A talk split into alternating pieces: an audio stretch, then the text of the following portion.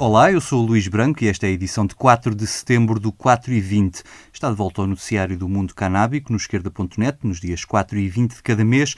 Se ainda não o fez, subscreva agora o podcast, pode ser no iTunes ou através da sua aplicação favorita, procurando 4 e 20 por extenso. Para mandar comentários e sugestões, basta um e-mail para luís.branco.esquerda.net ou mensagem para o 4 e 20 no Twitter ou no Facebook. Agora vamos às notícias.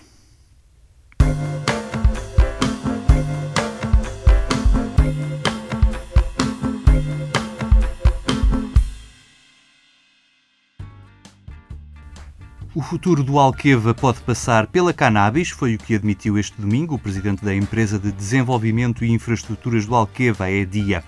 Em entrevista ao Diário de Notícias, José Pedro Salema diz que depois do olival e do amendoal, a aposta que se segue pode ser a cannabis medicinal. O presidente da EDIA diz que tem sido contactado por investidores. Mesmo em agosto chegaram três contactos de empresários estrangeiros à procura de terras para cultivar. Dizem eles que a cultura da cannabis pode gerar uma produtividade por hectare absolutamente inédita. O espaço de cultivo é reduzido comparado com as centenas ou mesmo milhares de hectares para a produção da azeitona ou da amêndoa. Diz José Pedro Salema que os modelos que lhe foram apresentados para a exploração de cannabis vão dos 5 aos 20 hectares. Para termos uma comparação, neste momento a área de cultivo de cannabis da multinacional canadiana Tilray em Cantanhede ronda os 4 hectares.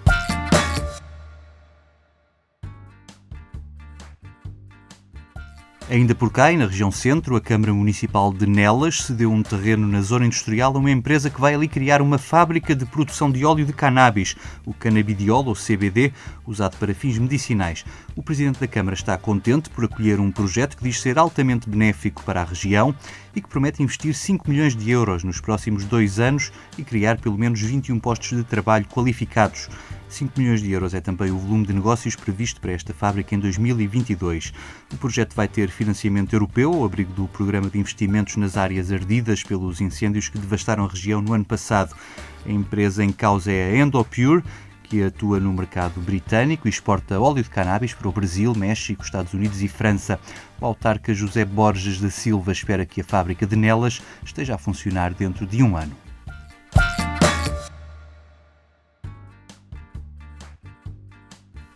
O investimento do cannabis em Portugal está a aumentar e o apoio à legalização também. Uma sondagem da Aximais publicada na imprensa em agosto diz que na faixa etária até aos 50 anos, a maioria dos portugueses é a favor da legalização da cannabis para fins recreativos. Considerando o total da população nesta amostra de 600 entrevistas, 53% são contra e 40%, e 40 são a favor. Segundo os dados detalhados da sondagem, o perfil de quem se opõe à legalização é feminino, com mais de 50 anos, a viver em zonas rurais ou semi-urbanas e eleitora de partidos de direita. No que toca aos partidos, a grande surpresa da sondagem é o comportamento dos inquiridos comunistas, onde 48% apoiam a legalização, mais do que os que seguem a linha do partido e se opõem à medida. Sem surpresas, é no Bloco de Esquerda que a percentagem de apoiantes da legalização da cannabis para fins recreativos passa a barreira dos 50%. No eleitorado socialista haverá 42% de apoiantes da legalização, um número que baixa para os 27% no CDS e 26% no PSD.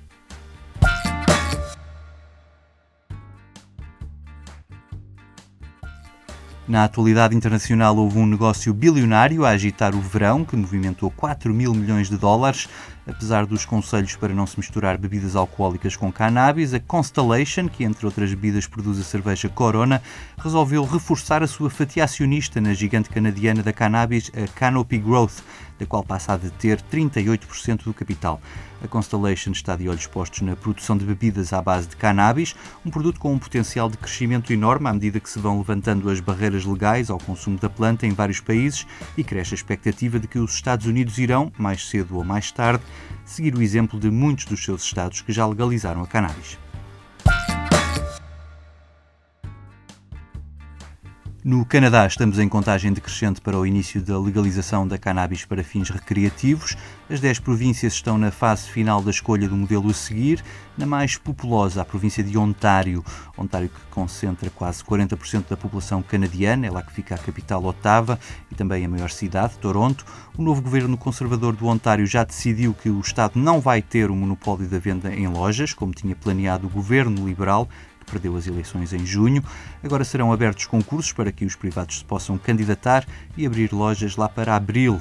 Quanto à data oficial da legalização é a 17 de outubro, mas em Ontário só através da venda online. Aqui sim há uma agência pública que vai tomar em mãos a tarefa das vendas via internet, a Ontário Cannabis Store, que irá também fornecer a cannabis às lojas físicas quando abrirem no próximo ano.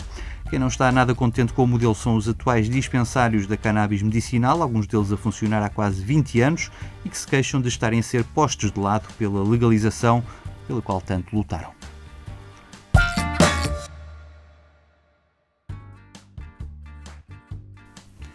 Em Nova York, quem fumar charros na rua já não vai preso. Entrou em vigor no dia 1 de setembro a nova diretiva policial, que passa a aplicar multas aos fumadores de cannabis na via pública, em vez de os deter. O objetivo é evitar mais de 10 mil detenções por ano nas ruas de Nova York e todos os encargos que isso trazia ao sistema judicial, já para não falar na desigualdade provocada por essas prisões, que eram sobretudo dirigidas aos afro-americanos. Para além de quem fuma, a medida aplica-se a quem seja apanhado com menos de 25 gramas de cannabis, a multa ronda os 100 dólares. Segue-se agora o debate sobre a legalização da cannabis em todo o estado de Nova York. O governador Andrew Cuomo nomeou na semana passada uma comissão para elaborar a legislação a propor, que vai ao encontro da opinião da esmagadora maioria da população e também da comissão multidisciplinar que o governador formou em janeiro e concluiu que há mais efeitos positivos do que negativos na legalização da cannabis.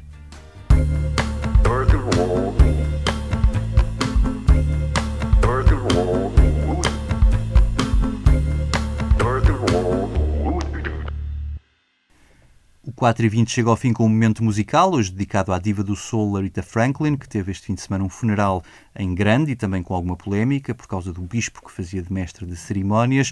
Não se conhece grande relação de Aretha Franklin com a cannabis, a não ser ter visto o seu pai, o pastor e ativista C.J. Franklin, ser preso em 1969 por posse de cannabis. Fica então com esta música de George R. Gershwin e Taint Necessarily So, escrita nos anos 30 e retomada aqui na voz de Aretha Franklin em 59. Se gostou do podcast, não se esqueça de partilhar. Eu estou de volta no dia 20. Até lá. It ain't necessarily so. It ain't necessarily so. The things that you're liable to read in the Bible. It ain't necessarily so. Mm, now, little David was small, but oh my. Yes, David was small, but oh my. He fought big Goliath, who laid, lay down and died. Yes, David was small, but oh, oh, oh, oh, ever heard about Jonah? He lived in a well. You ever heard about Jonah? He lived, lived in a well. And he made his home in that fish after one. Yes, Jonah, he lived in a well.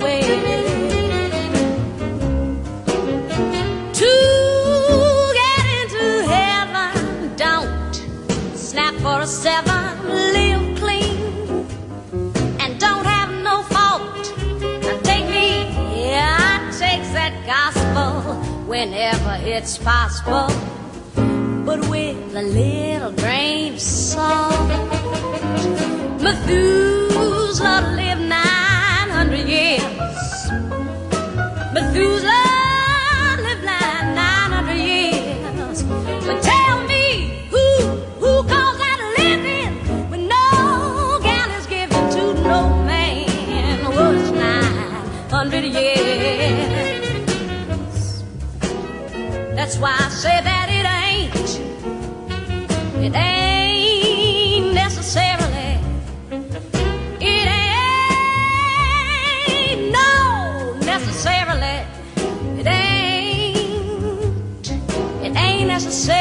so.